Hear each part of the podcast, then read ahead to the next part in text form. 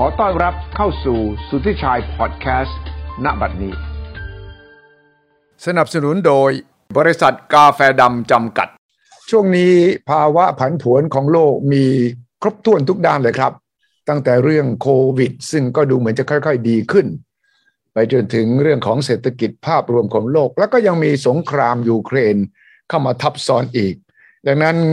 การลงทุนในรูปแบบต่างๆเนี่ย คงจะต้องอาศัยผู้รู้ผู้เชี่ยวชาญจริง ๆ ครับ ในการที่จะแนะนำเราว่าในภาวะเช่นนี้เป็นอย่างไร วันนี้ผมชวนคุณจิรวัตรสุพรไพบุญมาคุยครับ ท่านเป็น Executive Chairman ของ Private Banking Group ของธนาคารกสิกรไทย ทุกครั้งที่มีเรื่องราวเกี่ยวกับการลงทุน ผมต้องปรึกษาคุณจิรวัตรเพื่อให้ท่านผู้ติดตาม จะได้รับทราบว่ายุทธศาสตร์ของการลงทุนในแต่ละจังหวะเป็นอย่างไร จังหวะนี้ ยิ่งจะต้องมีความรู้ ความชำนาญและประสบการณ์ อย่างกรณีที่คุณเจรวัตรเล่าให้เราฟังมาตลอดวันนี้ เห็นว่ามีแคมเปญชื่อ self drive car ที่ K-Bank Private Banking self drive car ก็คือขับรถเอง การลงทุนแบบขับรถเองให้รถขับเราพาไปในจุดที่ปลอดภัยไปถึงที่หมายเป็นอย่างไร สวัสดีครับคุณเจรวัตรครับ สวัสดีครับ สวัสดีครับคุณสุชัยครับ ครับเออผมเห็นชื่อแคมเปญใหม่ของธนาคารกสิกรไทยของ private banking group เนี่ยบอกเออ self drive car campaign มันเป็นยังไงครับไหนลองเล่าคร่าวๆก่อนสิขออนุญาตปรับนิดนึงนะครับ จริงๆ อยากจะใช้คำว่าเป็น self drive investment นะครับแต่ว่าเวลาคำว่า self ผมเข้าใจคุณสุชัยครับ เวลาได้ยินคำว่า self drive เนี่ยเราจะไปประกอบคำว่า car เสมอ แต่ถูกต้องแล้วครับ เราต้องการเอา self drive investment เนี่ยนะครับมาเปรียบเทียบ กับ self drive car เพื่อจะให้เกิดความเข้าใจง่ายขึ้นครับ เพราะฉะนั้นเนี่ยก็ถูกของคุณสุชัยที่ว่าพอเริ่มคำว่า self drive ปุ๊บเรานึกถึง car แต่วันนี้เราจะคุยกันว่ามันมีการลงทุนแบบ self drive เหมือนกันครับคุณสุชัยครับ self drive ใช่ไหมคือหมายความว่าต้องขับเองขับเองครับขับเคลื่อนเองครับทำให้ผมคิดถึงออโตโนมัสคาร์นะใช่ใช่ใช่ครับรถที่ไม่ต้องมีคนขับนะเออแสดงว่าทุกอย่างโปรแกรมให้ดี แล้วก็พาเราไปถึงที่หมายให้ได้ แต่ก่อนอื่นก่อนจะพูดถึงว่าไอ้ self drive investment เนี่ย มันเป็นอย่างไรไล่ฟังภาพรวมก่อน ว่าโลกตอนนี้ไปเจอกับความผันผวนโควิด ยังไม่ทันหายหมด สงครามก็มาสภาวะของโลกตอนนี้เป็นยังไง อยู่ในจุดที่เรียกว่าเป็นหัวเรียวหัวต่อครับสุดท้ายครับ เพราะว่าวันนี้เนี่ยในเขาเรียกอะไรครับในสัญญาณบอกเหตุในสัญญาณหลายตัวนะครับ ก็ ชี้ไปในทิศทางว่าเราอาจจะอยู่ในจุดหักเหหรือจุดผันจุดเปลี่ยนที่นะครับ ในมุมหนึ่งอาจจะเกิดภาวะ stagflation หรือ stag เขาเรียกว่าอะไรครับ รูปแบบของเศรษฐกิจที่ชะงักงันนะครับไม่มีการเติบโตแต่มีเงินเฟ้อสูงหรืออาจจะเลวร้ายไปถึงเรื่องของวิกฤตเศรษฐกิจก็ได้ เพราะนั้นวันนี้เนี่ยต้องเรียกว่าเรานั่งอยู่ในจุดที่มันมีเรื่องอย่างที่คุณสุชัยบอกครับ มันมีเรื่องซ้ำเติมทั้งหลายเรื่องพร้อมๆกัน ซ้ำซะจนว่า เอ๊ะ เป็นไปได้ไหมว่าในอีกหกเดือนสิบสองเดือนสิบแปดเดือน เรากำลังจะเจอภาวะชะงักงานหรือภาวะวิกฤตเศรษฐกิจครับ ก็ต้องเป็นจุดที่ทุกคนต้องระมัดระวังอย่างมากมากมากครับครับแต่ว่าแน่นอนว่าเงินเฟ้อเนี่ยเป็นปัญหาใหญ่เลยโดยเฉพาะทางตะวันตกที่เราเห็น แล้วก็บ้านของเราด้วยขณะนี้ที่เกิดขึ้น มองยังไงครับว่ามีบางคนพูดถึง stagflation หมายความว่ามันทั้งฝืดแล้วก็ทั้งเฟ้อเงินก็ฝืด แต่ก็มีเงินเฟ้อมาพร้อมกันเนี่ย คุณจิรวัตร มองว่าน่ากังวลแค่ไหน ไม่ไม่มีใครชอบหรอกครับภาวะที่ฝืดและเฟ้อเนี่ยไม่มีใครชอบเศรษฐกิจฝืดแล้วก็มีเงินเฟ้อนะครับ เพราะว่าสินค้าราคาแพงขึ้น แต่ทุกคนไม่มีความเติบโตนะครับไม่มีกำลังจะไปบริโภคสินค้าที่มีราคาสูงขึ้นด้วยนั้นเป็นสภาวะอึดอัดที่ไม่มีใครชอบนะครับแล้วก็ตลาดหุ้นตลาดทุนก็ไม่ชอบนะครับเพราะฉะนั้นเวลามันไม่ชอบแล้วเนี่ยมันก็จะปรับตัวลงนะครับก็ อย่างว่าครับคือยังไม่ทันตลาดทุนเนี่ยนะครับ มันมองไปข้างหน้านะครับ ยังไม่ทันจะฝืดยังไม่ทันจะเฟ้อนะครับ มองไปก่อนแล้วว่าถ้าจะเกิดฝืดจะเกิดเฟ้อเฟ้อในอนาคตตลาดมันลงไปรอก่อนเพราะนั้นจังหวะแรกนะครับ พวกเราทุกคนจะเจ็บตัวก่อน เรื่องภาวะการปรับตัวลงของของตลาดทุนต่างๆนะครับ แล้วก็พอมันฝืดมันเฟ้อจริงคราวนี้เหนื่อยอีกขั้นที่สองคือเงินลงทุนก็หายนะครับเงินเก็บที่จะไปบริโภคก็ไม่เติบโตแต่ต้องบริโภคของที่มันแพงขึ้น ไม่มีใครชอบครับคุณสุชัยครับ ใช่ ราคาน้ำมันก็นะผันผวนแล้วก็ไต่ขึ้นอยู่ตลอดเวลา ตราบเท่าที่สงครามยูเครนยังเป็นอยู่นั่น ราคาน้ำมันก็ยังดูไม่ออกเลยใช่ไหมครับ ใช่ครับก็ก็ผมดูแล้วเรียกว่า higher for longer เดียวครับ คือว่าโอกาสจะต่ำกว่านี้ยากนะครับอืมแล้วก็ตอนนี้เหมือนเลี้ยงๆอยู่นะครับ ราคาเกาะแถวๆร้อยแถวอะไรอยู่เรื่อยๆนะครับแต่ว่าเราจะไปคิดว่ามันจะต่ำกว่านี้ในเร็ววันคงเป็นไปไม่ได้สำหรับภาวะสงครามสงครามเองก็อ่านยาก ใช่นะครับจริง ๆ ผมนั่งคุยกันอยู่ในวงสนทนาเรื่องพวกนักลงทุนเนี่ยนะครับวันก่อนได้เจอมแบงเกอร์จากจากจากสวิตเซอร์แลนด์นะครับ partner เราเขาก็บอกว่าที่น่าเป็นห่วงเนี่ยนะครับอืมดูเหมือนว่าเอ่อมีบางคนอยากให้สงครามอยู่ไปนานโอ้ๆมีบางคนได้เหมือนได้รับประโยชน์จากการที่สงครามอยู่นานเอๆอนะครับไอ้อย่างเงี้ยครับ ก็ก็เอาแบบเอาเป็นว่าไม่เอ่ยชื่อแล้วกัน จริง ๆ แล้วอืมไม่มีจริงๆ โดยหลักแล้วไม่ควรจะมีใครอยากให้เกิดสงคราม แต่ผมว่าบางคนอาจจะมี benefit จากการเกิดสงครามด้วยเพราะฉะนั้นประเด็นอย่างนี้ครับ มันเลยน่ากังวลว่าถ้าคนคนนั้นเป็นคนที่มีอิทธิพลนะครับเป็นประเทศที่มีอิทธิพลเนี่ยนะครับก็ก็เรื่องเหล่านี้เนี่ยเขาอาจจะได้รับประโยชน์อยู่คนเดียวแล้วคนอื่นเสียประโยชน์นะครับโดยเฉพาะอย่างยิ่งเรื่องราคาน้ำมันเนี่ยก็ไม่ใช่เรื่องดีของโลกครับ ใช่ ดังนั้นนักลงทุนก็จำเป็นต้องปรับตัว ถ้ามองในภาพกว้าง แนวทางการตั้งรับหรือว่าเดินหน้านี่เป็นยังไงครับ ครับในจุดที่เอ่อเป็นจุดหักเหเนี่ยนะครับเวลาเราไปเดินในทางสามแพร่ง หรือในจุดที่เรามองไม่ออกว่าข้างหน้าจะเป็นยังไงเนี่ยนะครับอืมเอ่อสิ่งเดียวที่เราทำได้คือเราต้องสร้างความปลอดภัยกับตัวเราเองครับในมุมของการลงทุนเนี่ยเราฝรั่งเขาใช้คำว่า diversify diversify diversify ดับเบิลเซฟก็อย่ากระจายก็นะคือกพูดระจาง่ายยๆมันมีทางเดียวเท่านั้นนะครับ ก็คือการกระจายนะครับว่ามันจะเรียกอะไรครับ มันต้องมีโดนสักโดนบางตัวอืม นะครับโดนโดนบางตัวมีแย่บางตัวนะครับ แต่ว่าหลงจ้องแล้ว คือวันเนี้ยครับเราอย่าไปคิดว่าเราจะได้ผลตอบแทนเยอะอืมผมว่าเราน่าจะคิดว่าเราปลอดภัยไว้ก่อน ถ้าโดนโดนน้อยนะครับหมายความว่าโดนเจ็บถ้าเจ็บตัวเจ็บตัวน้อยครับนะครับถ้ามีกำไรบ้างก็เอาไว้มาเอ่ออืมมามาเขาเรียกอะไรครับ มาตู้มามาแก้แก้ขัดกับส่วนที่ขาดทุนไป เพราะฉะนั้นครับอย่าหวังว่าทั้งพอร์ตจะกำไรทั้งพอร์ตเป็นไปไม่ได้อืมนะครับแต่หวังว่ามีบางส่วนกำไรบ้าง บางส่วนขาดทุนบ้างครับ แล้วหลงจ้องรวมๆแล้วเนี่ยเสมอตัวเจ็บตัวน้อยนะครับหรือได้กำไรบางๆเนี่ยผมว่านี่คือวิธีคิดที่เราต้องคิดจากช่วงนี้เป็นต้นไปครับต้องคิดอย่างนี้ครับ ครับอืมครับก็มาเพราะฉะนั้นถึงการครับเชิญคครัรับบเพราะเวลาเพราะฉะนั้นเนี่ยพอบอกว่าต้อง diversify diversify diversify เนี่ยมันก็อืมหลีกเลี่ยงไม่ได้กับการลงทุนในกองทุนพวกกองทุนผสม ครับกองทุนพวกกองทุนผสมเนี่ยอาจจะเป็นทางออกที่ดีที่สุดเพราะว่ากองทุนผสมเนี่ยอืมันให้เราลงทุนทั้งหุ้นอืมทั้งตราสารหนี้ครับ นะครับทั้งโภคภัณฑ์ซึ่งน้ำมันก็รวมอยู่ในนั้นนะครับครับถ้าน้ำมันมันจะสูงก็ลงทุนในน้ำมันไปเลยอืมครับอืมถ้าสถานการณ์มันจะไม่สบายใจกันเนี่ยนะครับ เราก็ลงมันก็มีทองคำอยู่ในนั้นครับเพราะฉะนั้นอย่างที่ผมบอกถ้าสงครามมันโพลองเนี่ยนะครับหุ้นอาจจะไม่ดีนะครับอืดๆตราสารหนี้ไม่ดีแน่นะครับ เพราะว่าเงินเฟ้อเนี่ยมันต้องมีการขึ้นดอกเบี้ยอืมมันการขึ้นดอกเบี้ยทุกครั้งเป็นผลลบต่อตราสารหนี้มแต่พอมีสินค้าโภคภัณฑ์อยู่ในส่วนประกอบเนี่ยเราอาจจะกำไรจากโภคภัณฑ์มาอืมมามาเรียกอะไรครับมา compensate นะครับอืมมาชดเชยกับครับหุ้นกับตราสารหนี้ได้ หรือบางกองที่เป็นกองทุนผสมเนี่ยนะครับครับ เดี๋ยวนี้เขาลงในดัชนีความผันผวนด้วยอ๋อเหรอมีดัชนีความผันผวนด้วยนะอะออเพราะฉะนั้นเนี่ยหมายความว่าอะไรครับอืมคุณลองคุณคุณสุริชัยลองนึกตามผมนะครับ ว่าในช่วงเศรษฐกิจดีอืมนะครับตลาดหุ้นก็ราบเรียบทำอะไรก็ดูดีไปหมด มันดูครับเป็นโรยด้วยกลกุหลาบไปหมดเนี่ยนะครับสถานะอย่างนั้นเนี่ยความผันผวนจะไม่ค่อยผันผวนจะจะน้อยครับดัชนีความผันผวนจะจะถูก นะครับอืมแต่ในวิกฤตแบบเนี้ยครับดัชนีความผันผวนมันจะแพงอืมเพราะมันเกิดความไม่แน่นอนอยู่ทุกวันทุกวันทุกวันเท่านั้น เพราะฉะนั้นเราเอาความผันผวนที่เราไม่ชอบเนี่ยมาเป็นพวกเราซะเลยดีไหมอ่าครับคือว่าเมื่อก่อนเราเกลียดความผันผวน แต่ตอนนี้ถ้าเราลงทุนในความผันผวนเนี่ยนะครับแล้วมันสูงขึ้นเราก็ค้ามันขายมันอ่าได้กำไรมาเพราะอย่างที่ผมบอกว่าในพอร์ตเราเวลาเรา diversify diversify เนี่ยนะครับอืมส่วนของหุ้นอืมอาจจะแย่ ส่วนของเอ่อพันธบัตรหุ้นกู้ตราสารหนี้แย่ครับ แต่ส่วนของโภคภัณฑ์นะอืมน้ำมันทองคำอาจจะดี และถ้ามีส่วนผสมของดัชนีความผันผวนด้วยก็น่าจะดีในช่วงวิกฤต เพราะฉะนั้นอันสองตัวเนี้ยมันจะช่วยชดเชยความเสียหายจากส่วนอื่นได้เพราะฉะนั้นผมว่าในจุดหักเหแบบนี้ครับคุณวิชัยครับอืมคำตอบที่เอ่อทุกคนอยากได้อืมนะครับ ก็คือเรื่องของการกระจายความเสี่ยงกระจายการลงทุนถูกนะครับต้องแล้วกองทุนผสมน่าจะเป็นอืมน่าจะเป็นทางออก ถูกต้องครับครับ ก็มาถึงแคมเปญที่ผมเอ่ยตั้งแต่ต้น self driving investment มีคำว่า on all roads ด้วยนะ ถนนทุกอ่าถนนทุกแบบด้วยนะครับ ในการที่จะลงทุนแบบขับเอง อืม มันเป็นยังไงครับ ลองอธิบาย K all road series เนี่ยครับ ได้ครับคุณชัยครับ ก็ผมขออนุญาตพูดต่อแล้วก็จะเชื่อมโยงไปถึง KL Road Series ว่าเราเรามันเป็นโซลูชันมันเป็นคำตอบอย่างไรบ้างนะครับอืมนี่ตะกี้เราเชื่อมโยงมาถึงที่ว่าตอนนี้ต้อง diversify diversify diversify ครับนะครับ แล้วกองทุนผสมเนี่ยมันจะเป็นคำตอบอืมแต่ปัญหาคือว่าพพอเราผสมไปแล้วเนี่ยนะครับ เราผสมแล้วสัดส่วนมันคงที่ตลอดหรือเปล่า นั่นสิมันควรแล้วมันควรคงที่ตลอดหรือเปล่าอืมแล้วถ้าเกิดสถานการณ์มันพัฒนาไปในทางดีขึ้น มันควรจะปรับอย่างไรอืมแล้วสถานการณ์มันพัฒนาไปในทางที่แย่ลงควรจะปรับอย่างไรอืผมว่าคนที่เคยลงในกองผสมเนี่ย ปัญหาคับข้องใจก็คือว่าใช่ล่ะมันผสมอะอืม แต่ใครเป็นคนดูแลต่อเนื่องไป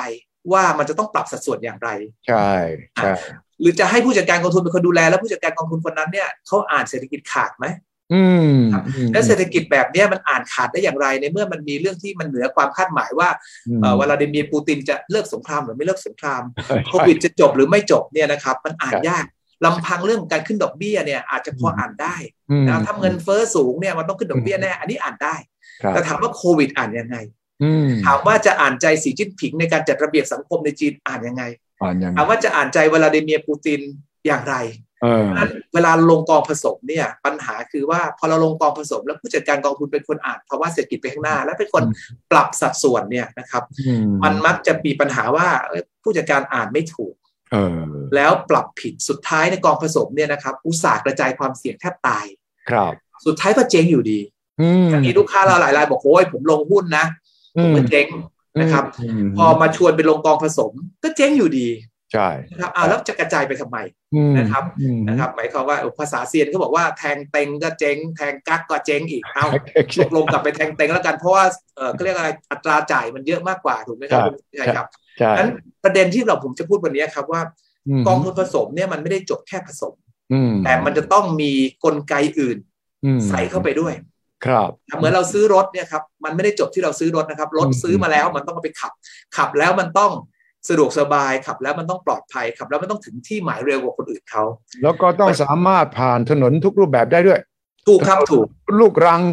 ถนนราบเรียบถนนใหญ่ถนนเข้าซอย เราก็ต้องผ่านได้ด้วยใช่ไหม ใช่ครับใช่ครับ เพราะฉะนั้นเพราะฉะนั้นหลักการของ KO Road หรือว่าจริงๆเนี่ยมันไม่ได้สำคัญที่กองของเรานะครับ แต่มันสูตรสนสดมันน่าสนมันสำคัญที่หลักการของเราครับคุณสุชัยครับครับครับ หลักการวันนี้ผมยกตัวอย่างนี้ครับว่าเวลาผมเปรียบเทียบให้เห็นนะครับ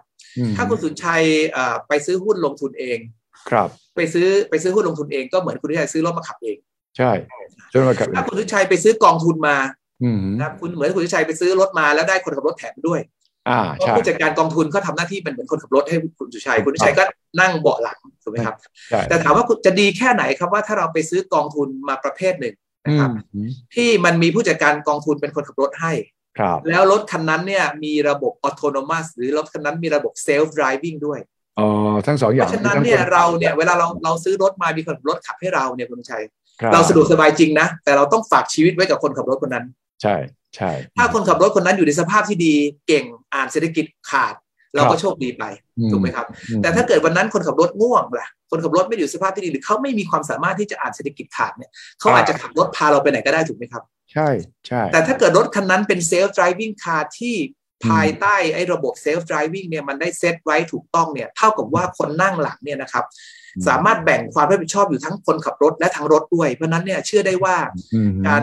นั่งบนยนตกรรมแบบเนี้ยนะครับ ทั้งมีคนขับด้วยและมีเซลฟ์ drive โหมดด้วยเนี่ยครับน่าจะปลอดภัยมากที่สุดถูกไหมครับคุณชัยครับ ใช่ครับเพราะฉะนั้น concept ของไอ้ self drive investment เอ่อ investment นะครับหรือว่าที่มันอยู่ใน K-ALLROAD เนี่ยนะครับอืมมันมันเป็นระบบสองมันเป็นเรื่องสองเรื่องคปรับระกอบกันนะครับอืม K-ALLROAD เนี่ยมีคุณสมบัติสองเรื่อง คุณสมบัติที่หนึ่งคือที่ผมพูดไปแล้วคือมันมีคุณสมบัติ self drive ที่เดี๋ยวผมจะขยายความ ใช่ในภายหลังนะครับครับ นอกจากคุณสมบัติ self drive เนี่ยนะครับเราให้จินตนาการต่อด้วยว่ารถคันนี้เนี่ยมันเป็นรถ self drive car ที่เป็นรถอเนกประสงค์ด้วย ต้องอเนกประสงค์ด้วยอืมสมมติเราซื้อเทสลามาเนี่ยนะครับแล้วเทสลามัน self drive เนี่ยแต่เราอาจจะเอาเทสเทสลาไปขับทุกออ r โรดไม่ได้อืมอ่าฮะ เราจะเอาเทสลาไปขับเอ่อลงน้ำตกเหวสุวัตเขาใหญ่หรือจะไปไม่ได้ ไม่ใช่คงไม่ใช่ แต่ว่ามันตอนนี้มันมีรถเอ่อ self-drive บางคัน เช่นเอ่อ BM iX3 นะครับหรือ BM iX นะหรือจะเป็น Audi e-tron เป็นรถ EV ที่เขามีระบบ self-drive บ้างเนี่ยนะครับอืแต่มันเป็นลักษณะรถยนต์อเนกประสงค์หรือรถยนต์สปอร์ตยูทิลิตี้เวเ e เนี่ยนะครับอืมนะครับเพราะฉะนั้น หลักการวันนี้เราต้องการหลักการการลงทุน 2 ประเภท 2 อย่างนะครับหนึ่งครับนะครับ self-drive อืมสองอเนกประสงค์อืมเซลฟ์ไดรฟ์และอเนกประสงค์ผมขยายความครับ คุณชัยครับ ครับเอ่อเอาเรื่องรถอเนกประสงค์ก่อน และอเนกประสงค์ self-drive เนี่ยจะตามมาครับรถอเนกประสงค์มันก็บอกว่ามันมันสามารถขับได้ทุกสภาพถนน ใช่ นะครับเพราะฉะนั้นเอ่อเวลาบอกว่า all road เนี่ยเราอืมต้องต้องไป all road ไปทุกสภาพถนน ทุกสภาพเศรษฐกิจ มันควรจะต้องใช้รถอเนกประสงค์อืมมันควรจะใช้ใช้หรือว่ารถ SUV อืมครับ MPV หรือ SUV SUV อาจจะเหมาะกว่านะครับอืมเพราะฉะนั้นอันเนี้ยนะครับมันก็คือรถที่มันมีฟังก์ชันอืมมันเตรียมไว้แล้วว่ามันมีล้อใหญ่นะอืมมันมีระบบ suspension ที่สูงนะ เจอถนนขรุขระมันไปได้นะเออแต่ในเวลาเดียวกันเจอถนนเรียบ มันอืมปรับ suspension ให้ต่ำลงเตี้ยลงแล้วมันก็ใช้ความเร็วได้ ปีนเขาได้ข้ามห้วยได้ แล้วก็วนถนนหลวงก็วิ่งได้เร็วด้วยบนถนนหลวงด้วยถูกต้องเพราะฉะนั้นมันต้องการกองทุนที่มีลักษณะนี้เพราะฉะนั้นกองทุนลักษณะนี้คืออะไรครับ คือกองทุนผสมนั่นเองก็คือลงในตราสาร ลงในหุ้น ลงในตราสารหนี้ลงในพวกพันธ์ลงในดัชนีความผันผวนเนี่ยที่บอกคุณสุชัยไปอ่าอันถนนราบเรียบเรามีหุ้นไว้ทำงานดีครับๆนะครับในช่วงเศรษฐกิจเอ่อเขาเรียกฟื้นตัวเติบโตหุ้นทำงานดีครับในช่วงเศรษฐกิจชะลอตัวเอ่อโทษทีฟื้นตัวเติบฟื้น ฟื้นตัวเติบโตหุ้นทำงานดีครับนะครับ ร้อนแรงสินค้าโภคภัณฑ์ทำงานดีอ๋อชะลอตัวตกต่ำอืมตราสารที่ทำงานดีอืมนะครับ แล้วถ้าวิกฤต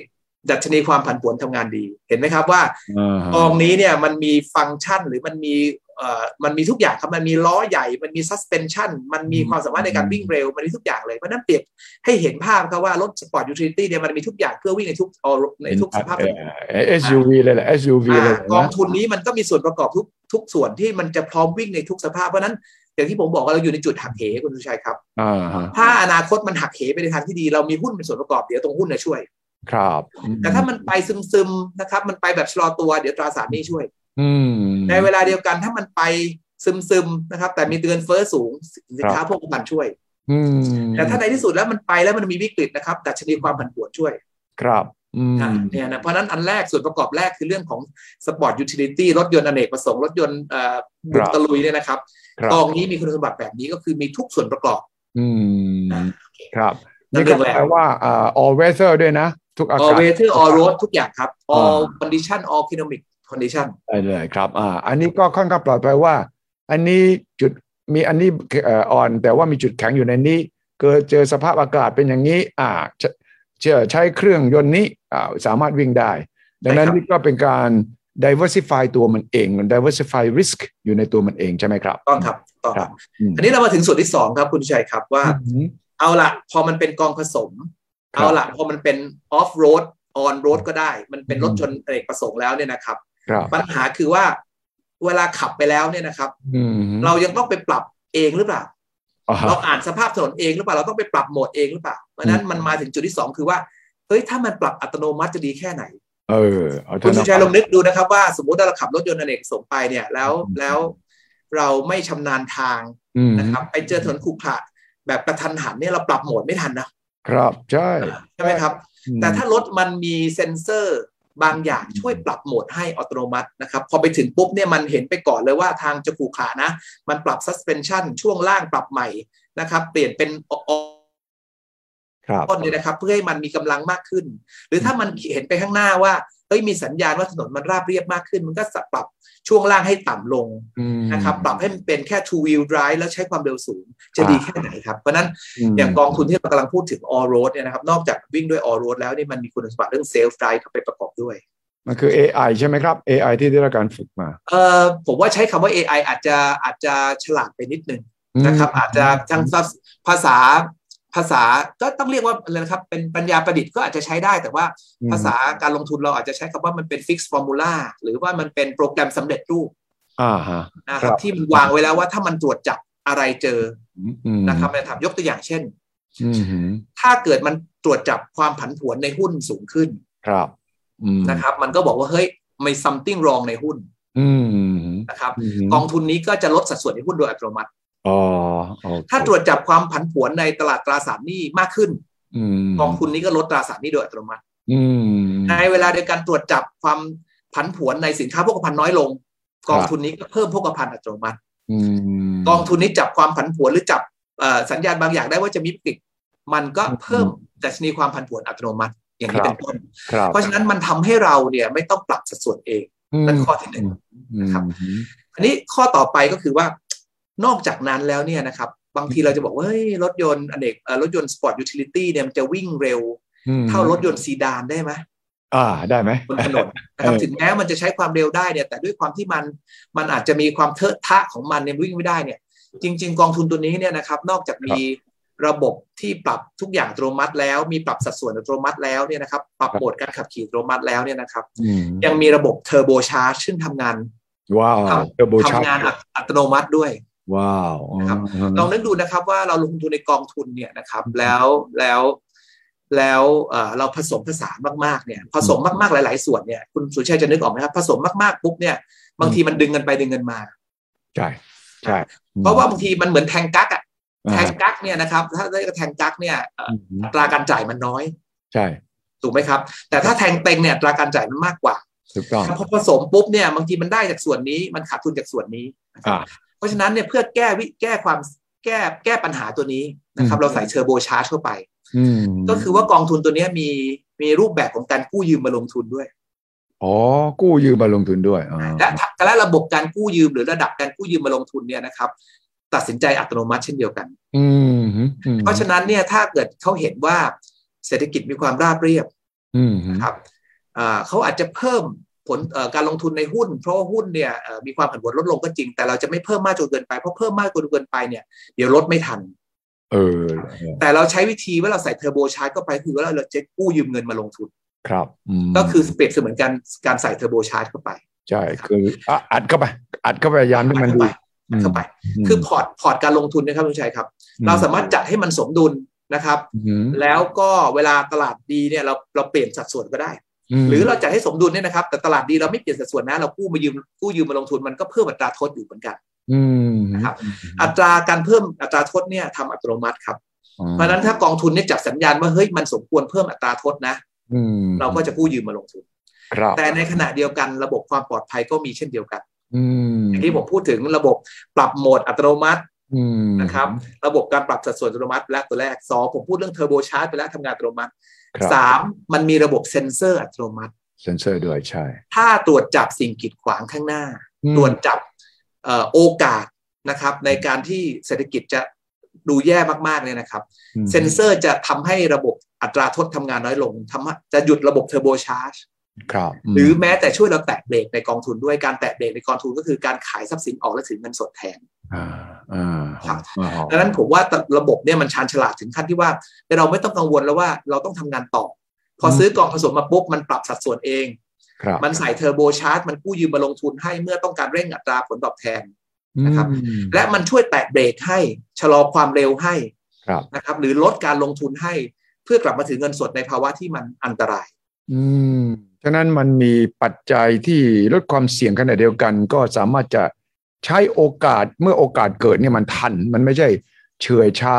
ระวังเกินไปขณะเดียวกันก็มีเบรกที่จะแตะเบรกเมื่อจำเป็นหรือ speed up เมื่อจังหวะให้ ถนนดีแล้วเนี่ยเรายังขับแบบช้าๆ ก็เสียโอกาสถูกครับใช่ไหมครับ แต่ถ้าถนนถนนขรุขระมากเราไปเร่ง speed เดี๋ยวก็รถก็จะเสียใช่ไหมครับถูกครับถูกครับอันนี้แต่การตัดสินใจเหล่านี้ครับ ถ้าเราตัดสินใจเอง หรือให้คนขับรถตัดสินใจมันอาจจะพลาดอืม เพราะฉะนั้นวันนี้มันกัดจะเป็นเรื่องของคนขับรถบวกกับระบบอัตโนมัติ ระบบเซลฟ์ไดรฟ์เนี่ยที่ช่วยกัน เพราะฉะนั้นทำให้กองเนี้ยความผิดพลาดในการตัดสินใจที่จะปรับโน้นปรับนี่อย่างที่คุณเหือให้เพิ่งพูดไปเนี่ยครับครับความผิดพลาดในการตัดสินใจต่ำมากอืมอืมอืมอืมอืมครับๆและและผมเติมอีกหน่อยว่า แม้ว่าตัดสินใจผิดพลาด อืมฮึแล้วจะเกิดอุบัติเหตุจริงครับๆแล้วจะเกิดอุบัติเหตุจริงสมมติว่าเกิดอุบัติเหตุจริงๆอะครับรถคันนี้ก็มีแอร์แบ็กครับ อ๋อมีแอร์แบ็กด้วย โอ้โหคิดเผื่อไว้แล้วมีแอร์แบ็กด้วยผมพูดอย่างเงี้ยคุณจะเข้าใจเลยใช่ไหมคเข้ารับผมเข้าใจเลยชัดเจนเลยอ่ามีแอร์แบ็กด้วยก็อย่างที่ผมบอกไปครับว่ากองกองเนี้ยครับเวลาเขาลงทุนในพวกไอ้เอ่อดัชนีความผันผวนเนี่ยนะครับอืมอืมในสภาวะตลาดเศรษฐกิจราบเรียบแบบความผันผวนน้อยเนี่ยเขาจะซื้อเก็บไว้ มันก็เหมือนกับเอาแอร์แบ็กเก็บไว้อ๋อครับแต่พอวิกฤตเกิดขึ้นปุ๊บเนี่ยเขาจะทยอยขายไอ้ตัวดัชนีความผันผวนในช่วงเวลาที่ คือซื้อถูกมาขายแพงนึกออกไหมครับ ใช่ใช่เก็บเก็บดัชนีความผันผวนไว้ตอนเศรษฐกิจดีเก็บไว้ในกระเป๋าเรื่อยๆเรื่อยๆเรื่อยๆครับอืมอืมอืมแล้วพอเจอวิกฤตปุ๊บดัชนีความผันผวนมันขึ้นเนี่ยเขาเอาดัชนีความผันผวนมาขาย ครับอ๋อตัวเนี้ยครับทำงานเหมือนแอร์แบ็กเลยก็คือว่าในขณะที่ส่วนอื่นๆเสียหายในขณะที่ผู้ขับขี่เจ็บตัวเนี่ยครับ มันมีตัวนี้มารองรับอืมให้เจ็บตัวน้อยลงอืมฉะนั้นการลงทุนในดัชนีความผันผวนเนี่ยมันเปรียบเสมือนแอร์แบ็กและแอร์แบ็กที่ทำงานอัตโนมัตินะครับว่า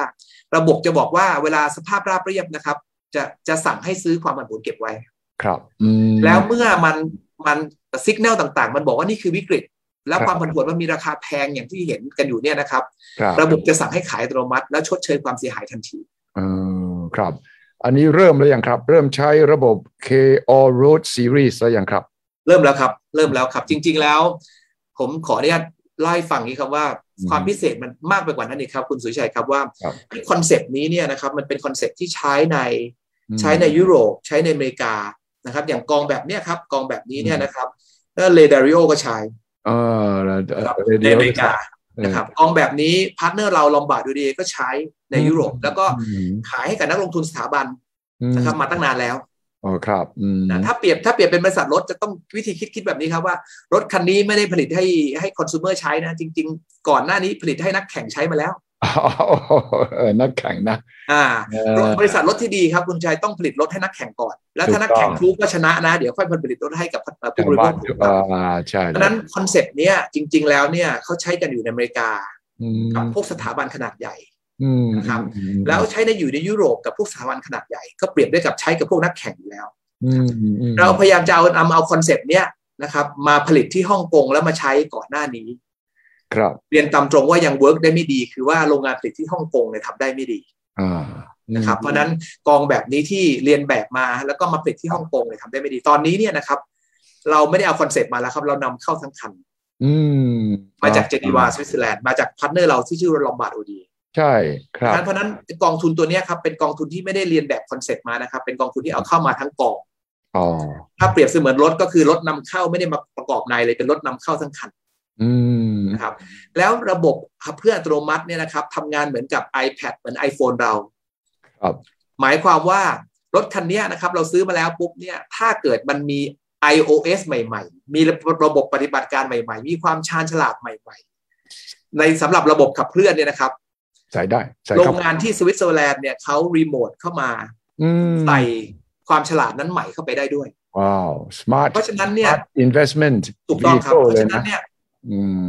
ผมว่าการลงทุนที่ดีเนี่ยนะครับ นอกจากมีระบบขับเคลื่อนอัตโนมัติแล้วเนี่ยครับระบบขับเคลื่อนอัตโนมัตินั้นเนี่ยจะต้องมีการพัฒนาปรับปรุงตลอดเวลาอืมถูกต้องเลยอัปเดตและทุกครั้งที่มีการพัฒนาปรับปรุงเนี่ยนะครับ ไม่ใช่ว่าเราต้องขายกองเก่าไปซื้อกองใหม่ อืมมันพัฒนาปรับปรุงเข้าไปในกองนั้นเลย ใช่ใช่เหมือนระบบมันจะเตือนเลยว่าเฮ้ยมันมี iOS ออกมาใหม่นะสำหรับผู้ใช้ Apple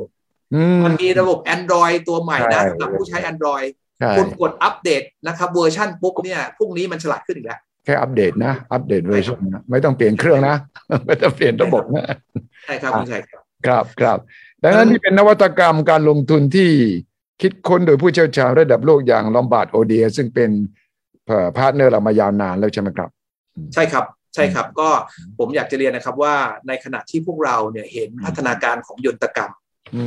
นะครับมันฉลาดขึ้นมันเป็น EV car อืมันเป็นรถยนต์อเนกประสงค์แล้วก็ EV ครับ car ก็มีทั้งซีดานทั้งอเนกประสงค์นะครับอืมมันมีฟังก์ชันที่เออมันมีออปชันที่เป็น self drive ครับนะครับอืมแล้วมันมีฟังก์ชันของความปลอดภัยต่างๆเนี่ยนะครับครับ มันไม่ใช่แค่ยนตกรรมเท่านั้นที่พัฒนา investment ก็พัฒนาถูกต้อง เพราะฉะนั้นผมก็อยากจะเรียนเอ่อนักลงทุนไว้ครับ หรือนักขับในมุมของการลงทุนเนี่ยนะครับว่าอืม พวกเราต้องติดตามพัฒนาการเหล่านี้ แล้วก็เอ่ออย่าเพิ่งไปรู้สึกว่าเฮ้ยสิ่งที่คุณจิรวัตรพูดนะอืมผมทำมาหมดแล้ว เจ๊งมาหมดแล้ว จริงครับนะครับ แต่ว่าของแบบนี้มันก็พัฒนาตลอดเหมือนกับผมเคยขับรถมาแล้วเอ้ยผมคนขับรถมาแล้วใช่อะทนมาหมดแล้ว แล้วยังไงครับ เราจะเลิกขับรถไหมไม่อืมอืมครับใช่แต่เราเชื่อว่ารถคันใหม่ ๆ มันดีขึ้น มันขับอืมง่ายขึ้นมันจอดง่ายขึ้นมันมีระบบ parking assistant มันมีระบบการตัดสินใจนะครับ เดี๋ยวนี้มี cruise control ครับมีการควบคุมการอยู่ในเลนครั นะบครับ มีระบบการช่วยจอด มีระบบเอ่อโอ้สารพัดนะครับพูดง่ายๆ คือมีนวัตกรรมใหม่ตลอดเวลาใช่เพราะฉะนั้นเนี่ยเราก็ต้องอยู่กับมัน live with it แล้วก็พัฒนาไปกับมันอืมทำหน้าที่ของผมก็มีหน้าที่ที่จะเอาพัฒนาการใหม่ๆ มาเล่าให้ฟังว่าเฮ้ยครับตอนนี้นะ จุดหักเหนะอืม diversify นะอืมลงกองผสมนะครัผบสมเสร็จแล้ว คุณไม่รู้จะปรับยังไงคุณลงในกองที่เขาปรับอัตโนมัติสิเออ ปรับอัตโนมัติผสมแล้วอาจจะอืดๆหน่อยให้เขามีเทอร์โบชาร์จให้นะอ่าครับถูกต้องแล้วในเวลาเดียวกันเขามีเซ็นเซอร์เพื่อความปลอดภัยด้วยอืมแล้วพลาดจริง ๆ เจ็บตัวยังมีแอร์แบ็กให้อีกเออเฮ้ยมันน่าลองหรือเปล่า ถ้าจะถ้าจะอืมต้องลองอะไรสักอย่างนี่ผมว่าน่าสนใจครับ เวลาพูดถึงเปรียบเทียบกับขับรถเนี่ย ก็จะมีคำว่า customer experience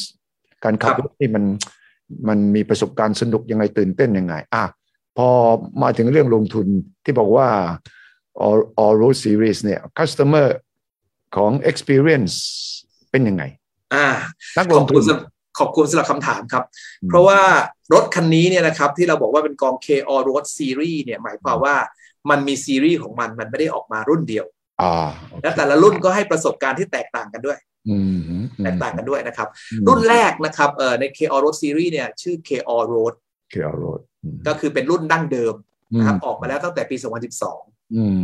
นะครับ คือออกมาแล้ว10ปีพอดี ครับอืมตัวที่สองนี่ที่เป็นเอ่อตัวที่ออกมาตามมาเป็นรุ่นน้องเนี่ยนะครับ เรียกว่า K All Road Growth อืมอืมนะครับ คือเป็นตัวที่ใส่ระบบเทอร์โบชาร์จเข้าไปมากขึ้นสำหรับคนที่ต้องการซิ่งกว่าเดิม เออ ใช่นะครับ ตัวนี้ออกเมื่อปี 2017 อันนี้คือ experience แล้วละ คนขับมันจะถึงคราวจะอยากจะซิ่งต้องซิ่งได้ซิ่งนะต้องแรงกว่านั้นนะครับ เพราะฉะนั้นคันนี้เทอร์โบชาร์จมันแรงกว่านั้นเออ แต่ทุกครั้งที่เทอร์โบชาร์จมาแรงมันก็มีโอกาสเจ็บตัวสูงก็ไม่เดี๋ยวผมจะพูดให้ฟังนะครับครับ น้องใหม่ล่าสุดชื่อ K-ALLROAD Enhanced enhanced อ่าคือยิ่งกว่า Road อีก Enhance อีกก็คือใส่เทอร์โบหนักเข้าไปอีกนะครับใช่เพราะฉะนั้นตอนนี้มี 3 รุ่นนะครับในซีรีส์นี้มี 3 รุ่น แต่ละรุ่นนี่ออกมาปี 2012 ปี 2017 ปี 2020 ครับครับแต่ละรุ่นเนี่ยนะครับเขาจะบอกสเปคมาเลยครับคุณชัยครับอืมขออนุญาตไม่พูดทุกรุ่นแต่คร่าวๆนะครับครับสเปคของรุ่นแรกเนี่ยนะครับเขาจะจำกัด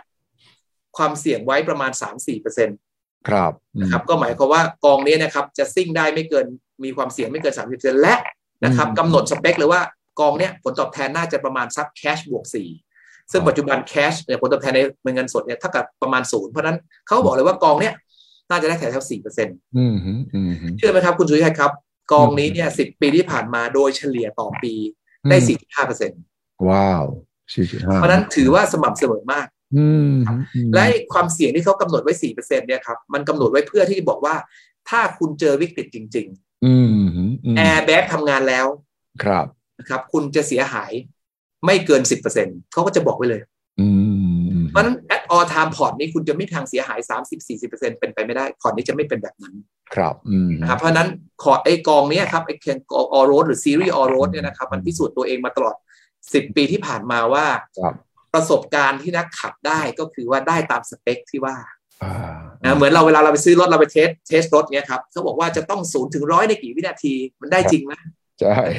ขับขี่แล้วมันปลอดภัยจริงไหมถ้าเอ่อระบบเบรกเนี่ยเบรกได้ภายในกี่วินาทีอืมอืมครับเพราะฉะนั้นมันก็เทียบสเปคต่อ performance จริง ซึ่งกองของเราเนี่ยนะครับกองของโรบอทเดียเนี่ยที่น่าสนใจที่เรานำเข้ามาก็เพราะว่าเฮ้ยมันพิสูจน์แล้วมันเป็นไปตามสเปค อืมอืมเช่นเดียวกันกับ all all road growth โร all ส road อ่า enhance โรสอ่าครับครับเพราะฉะนั้นมันก็จะบอกไว้เลยว่ามัน4%นะนะครับขาดทุนไม่เกิน10%มันเป็น7 6เอ่อ6 7%นะ6.5%นะครับขาดทุนไม่เกิน15%มันเป็น7-8%นะขาดทุนไม่เกิน20%มันบอกอย่างนี้เลย โอ้มันบอกเลยนะว่าไอ้ไอ้ upside เป็นยังไง downside เป็นยังไงเลยนะบอกบอกตั้งแต่ day one แล้วอีกวันเลยหน้าที่ของ นึกออกไหมครับ หน้าที่ของห้องแล็บห้องแล็บทางยนตรกรรม หรือห้องแล็บทางการลงทุนของ Lombard เนี่ยอืมมคือต้องจ้างนักวิชาการทางการเงินเนี่ยนะครับสิบอืมยี่สิบคนมาอยู่ในห้องแลบเพื่อ make sure ว่ารถจะวิ่งตามสเปคว้าวเหมือนกับเอ่อถ้าบอผลิตรถนี่คือมีการทดสอบกันเต็มที่เอาเต็มที่ stress test กันเต็มที่ ชนเป็นชนแล้วก็ดูซิว่าเสียหายยังไงป้องกันยังไงเลยนะ ถูกต้องครับ มันคือมันมีห้องแลบอย่างนั้นเลย มันห้อง lab ถ้าเปรียบกับรถเนี่ยมันเหมือนกับที่เราเคยเห็นได้ไหมครับที่ใช่เขาบอกว่าชนแล้วปุ๊บแอร์แบ็กมันทำงานยังไง ชนแล้วหรือเบรกถูกต้องมันจะเบรกภายในกี่นาทีถูกต้องศูนย์ถึงร้อยจะวิ่งไงบ้าง เพราะฉะนั้นนักวิเอ่อนักการเงินของ Lombard เนี่ยเขาอยู่ในห้องแล็บที่ทดสอบนี้ตลอดเวลา คือมันมี simulation ให้ดูเลย ตลอดเวลาแล้วถ้าเมื่อไหร่ก็ตามนะครับสภาพถนนมันยากกว่าที่คิดอืมเขาก็อัปเดตเวอร์ชันใหม่เข้ามา เพื่อให้มันเข้ากับสภาพถนนใหม่ด้วย ใช่เออครับแล้วเราเราซื้อรถเนี่ยนะครับ บางทีรถสมัยก่อนนี่มันอัปเดตเวอร์ชันไม่ได้ อืมอืมอืมแต่รถรถอย่างเทสลาเนี่ยผมเชื่อว่าหลายส่วนอัปเดตเวอร์ชันได้ เพราะมันเหมือนนั่งนั่ง iPad อะมันเหมือน iPad ที่มีล้ออะใช่ไหมครับอืมนั้นพอมี iOS ใหม่มันก็อัปเดตขึ้นมาแล้ว เพราะฉะนั้นเออเดี๋ยวนี้ความชาญฉลาดของคนเนี่ยมันไปถึงขั้นนั้นแล้วครับถูกต้องถูกต้องอืมอืมอืมครับ ฉะนั้นไม่ว่าจะเป็นประสบการณ์ที่ผ่านมา experience ของนักลงทุนในแง่นี้ก็คือ มีตั้งแต่ all road แล้วก็ all road growth เสร็จแล้วก็มา enhanced ขณะนี้อืมใช่ใช่ครับ เพราะฉะนั้นเรานำเข้าเข้ามาสามรุ่นเลยนะครับ เพื่อที่จะเหมาะกับนักขับ หรือว่านักลงทุนที่มีวัตถุประสงค์แตกต่างกัน บางคนเนี่ยต้องการไปช้าๆ สบายๆ ใจนะครับ at all time port ต้องไม่เสียหายแล้วใช้คำ maximum drawdown คือต้องไม่มีความสูญเสียเนี่ยนะครับเกินกว่า 10%นะครับ ก็ใช้ all road เลย แต่ถ้าบอกว่าเพื่อแลกมานะครับ แทนที่ได้4%ต้องการ6.5%นะครับแล้วยอมขาดทุน maximum drawdown ได้15%สมมุตินะครับ ตัวนี้ก็ก็เหมาะนะครับ หรือจะไป enhance เลยซิ่งหน่อยก็คือผมยอมขาดทุนถึง20-25%ได้ แต่ว่าถ้าเกิดมันเฉลี่ยต่อไปแล้วนะอัพไซด์สูงนะถ้าเสี่ยงมากก็ high risk ต่อปี high risk high return นะครับผมได้แปดเก้าเปอร์เซ็นต์ต่อปีก็ก็เป็นไปได้ครับผมไอ รถคันนี้นี่มันฝ่าวอร์โซนได้ไหมสมอสแนวรบได้ไหมสมรภูมิได้ไหมเนี่ยรถคันนี้ก็อย่างที่บอกครับถ้าถ้าเปรียบเทียบว่าสมรภูมิเนี่ยนะครับคือจะให้ไปวิ่งในยูเครนเลยป่ะครับหรือยังไงนั่นแหละมันต้องคิดเผื่อไว้ละมันคิดเผื่อไว้มันมันเป็นรถถังแบบ มันแปลงสภาพเป็นรถถังได้ไหมเนี่ย มันวิ่งฝ่าสงครามได้ไหมเนี่ยเออผมว่ามันไม่ถึงกับเป็นรถถังนะครับ แต่ผมว่ามันวิ่งผ่าฝ่าวิกฤตเศรษฐกิจได้โดย อ่ามันสูญเสียน้อย นะครับมันสูญเสียน้อย คือคือหลักการนี้ครับคุณสุทธิชัยครับผมพูดเสมอครับว่าการลงทุนเนี่ยมีหลายวิธีมีหลายวิธีนะครับ ผมขอตอบคำถามคุณชัยนี้นานนิดนึงนะครับ แต่อยากจะไฮไลท์เห็นว่าการลงทุนเนี่ยมีสามประมาณสามวิธีหลัก ๆ ที่ผมเคยเห็นครับนะครับคือหนึ่งพวกที่เป็นเทรดเดอร์นะครับ ซื้อขายซื้อขายซื้อขายคืออ่าน อ่านสภาพการอ่านเศรษฐกิจ อ่านผลประกอบการ แล้วก็คิดว่าตัวเองอ่านถูกนะครับแล้วก็ซื้อไปซื้อมานะครับ อ่านถูกซื้อนะครับขึ้นไปเยอะขายนะครับ ใช้วิธีหลบทันสวนถูกโอยกูเก่งนะครับ อย่างนี้อย่างนี้เนี่ยนะครับ ก็มีวิธีนี้ก็มีนะครับ เพราะฉะนั้นวิธีนี้เนี่ยเออเป็นวิธีที่ยังมีอยู่จริง แต่ผมเชื่อว่ามันทำได้ยากเพราะไอ้คนที่หลบทันสวนถูกตลอดเวลาเนี่ยไม่มีหรอกไม่มีไม่มีครับมีสงครามก็หลบภัยเข้าอยู่ในหลบหลบภัยโผล่ไม่มีสงครามก็โผล่มาใช่ใช่อ่านใจยังไงนะครับ มันหลบภัยกันทันไหมชาวยูเครนยังหลบกันไม่ค่อยทันเลยนะครับมันอ่านใจกันลำบากเพราะนั้นเนี่ย วิธีนี้มีอยู่จริงครับ แต่ส่วนใหญ่ต้องเป็นนักลงทุนที่เขาติดตามตลาดแบบมืออาชีพ เป็นขาใหญ่ที่เขามีจอเก้าจอสิบจอข้างหน้านั่งทำงานกันเป็นเรื่องเป็นรับเป็นสันนะครับ เข้าออกกันอย่างรวดเร็วเป็นไปได้วิธีที่สองเนี่ยนะครับก็คือพวกเรียกว่า opportunistic นะครับก็คือพวกแสวงหาโอกาสพิเศษนะครับตลอดเวลาฝากเงินไว้ ผมมีลูกค้าตลอดเวลาฝากไว้เลย ผมเคยเห็นลูกค้าฝากเงินสองพันล้าน ไม่ทำอะไรเลยนะครับ แต่พอมีโควิดปุ๊บถอนสองพันล้านซื้อหุ้นทุกครั้งเออกำไรทีเยอะๆนะครับ แล้วพอกำไรเยอะๆแล้วก็กลับไปจำสีกลับไปฝากเงินอีก พอมีสงครามปุ๊บถอนเอามาซื้ออีกนะครับ แล้วก็กลับไปจำสีอีก ครับฟังดูง่ายครับคุณชัยครับ ครับ ฟังดูง่าย แต่ว่าคำถามคือพอเวลามีโควิดจริงๆ คุณสุชัยกล้าซื้อไหมวันนั้นอะ ไม่กล้าโว้ยกลัวตายเลย กลัวตายเลย เวลามีสงครามเกิดใหม่ๆกล้าซื้อไม่กล้าไม่เพราะนั้นนักลงทุนพวกนี้เนี่ยนะครับฟังดูง่ายแต่เข้าจริงนะพอถึงเวลาต้องซื้อเนี่ย มันต้องซื้อเวลาที่คนอื่นเขากลัวสุดขีดจะกล้าซื้อไหมเพราะนั้นมันมีอยู่จริงนะครับ แต่มันมีนักลงทุนอยู่ไม่กี่คนที่เขาทำใจได้จริงๆวอร์เรนบัฟเฟตเป็นประเภทนี้ครับ ครับทุกครั้งที่มีสงครามสงครามวอร์เรนบัฟเฟตบอกทำอะไร ผมกำลังซื้อของ ทุกครั้งที่มีโควิดทำอะไร ผมกำลังซื้อของ เออ แต่มันต้องหัวใจเสริมใยเหล็กแล้วถือได้นานถูกต้องถูกต้อง อืมอืมอืมแต่วิธีสุดท้ายนะครับ คือวิธีที่บอกว่า ลงทุนระยะยาว ครับ ก็คือว่าไม่สนใจแล้วครับ ว่ามันจะเกิดอะไรขึ้นนะครับ ลงทุนตลอดเวลานะครับ โดยความเชื่อที่ว่านะครับ สงครามมันอาจจะมา วิกฤตมันอาจจะมา ครับนะครับ ในช่วงวิกฤตเราอาจจะต้องขับรถคันนี้ฝ่าวิกฤตฝ่าสงครามไปบ้าง นะครับ แต่ในช่วงที่ขับเข้าไปเนี่ยถ้ามันมีระบบขับเคลื่อนอัตโนมัติที่ทำให้เราเนี่ย หรือว่าเราหลบไปในเส้นทางที่ไม่ใช่เส้นทางต่อสู้จริง ๆ นะครับ ไปขับขี่อยู่ในเส้นทางที่เขาขนส่งสเสบียง มันไม่มีสงครามจริง ๆ มันไม่มีลูกระเบิดมาลง เราขับขี่ไปเฉียดส่วนที่มันเป็น residential area ที่เขาไม่ยิงไปเราอย่าไปขี่ไปถึงไปที่อะไรนะหน่วยทหารอย่างเงี้ยนะครับ แล้วเราเสียหายน้อยเนี่ยนะครับนะครับ เราก็ยังสามารถคีบที่จะขับขี่ไปเรื่อยๆได้ นะครับแล้วหวังว่าพอเราพ้นภาวะสงครามไปปุ๊บเนี่ยมันก็จะได้ผลตอบแทนที่ดี เพราะนั้นคนที่ทำแบบที่สามเนี่ยนะครับคือคนที่เขาเชื่อว่านะครับ ในหนึ่งวัฏจักรเศรษฐกิจนะครับ มันอาจจะมีสงครามอาจจะมีวิกฤตจริง แต่ว่ามันมีช่วงเวลาที่เป็นช่วงพีซช่วงสงบศึกเนี่ย เยอะกว่านะครับ แล้วถ้าเกิดเราอยู่ในช่วงสงบศึกที่มีช่วงเยอะกว่าเนี่ย ถึงแม้จะผ่านสงครามบ้างเนี่ย รวมหลงจ้งแล้วเนี่ยรถคันนี้เนี่ย ยังพาเราไปถึงที่หมายได้ ใช่ใช่ใช่เพราะนั้นคุณสุริยะถามผมผมตอบยาวหน่อยว่ารถคันนี้ขับผ่าสงครามได้ไหมขับผ่าได้ครับ ผมเชื่อว่าระบบของมันเนี่ยทำให้เราอาจจะเจ็บตัว ไม่ไม่ได้บอกว่าไม่เจ็บตัวนะครับ ครับ เจ็บตัวแต่เจ็บตัวน้อยหน่อยอืมแต่เชื่อว่าพอขับฝ่าสงครามไปแล้วปุ๊บเนี่ยถ้าเราอดทนได้นานนะครับมีภาษากำลังทุกเรียกมี ability to hold ability to hold มีความสามารถในการถือผ่านวิกฤตอืมอืมอืมเดี๋ยวฟ้าหลังฝนมันก็สวยงามอืมอืมอืม เดี๋ยวชีวิตหลังสงครามก็ดีขึ้น แล้วมันจะมีชีวิตที่ดีขึ้นนานกว่าช่วงภาวะสงครามไม่มีใครอยากอยู่ในช่วงภาวะสงครามนานๆครับคุณนายอืมอืมครับอืมตอบอย่างนี้ครับผมชัดเจนเลยครับมาภาวะสงครามนี่ทำให้เราคิดอะไรต่ออะไรนี่กระจายออกไปกว้างขวางมากยิ่งขึ้น แล้วก็ในฐานะที่เป็นผู้บริหารโอกาสการลงทุนอย่างคุณจิรวัตรนี่ อืม ผ่านมาเยอะแล้ว ผ่านมาเกือบทุกวิกฤต และผมก็เชื่อว่านี่ก็จะไม่ใช่วิกฤตสุดท้าย แต่ว่าสงครามนี้คงหนักหนาที่สุดแล้วมั้งถ้าเรารอดครั้งนี้ได้อย่างเรียบร้อยนี่ โอ้โหต่อไปนี้ ความท้าทายอื่น ๆ ก็คงไม่ได้เป็นภัยหรือไม่ได้น่ากลัวอย่างที่เป็นอยู่ขณะนี้เลยนะครับ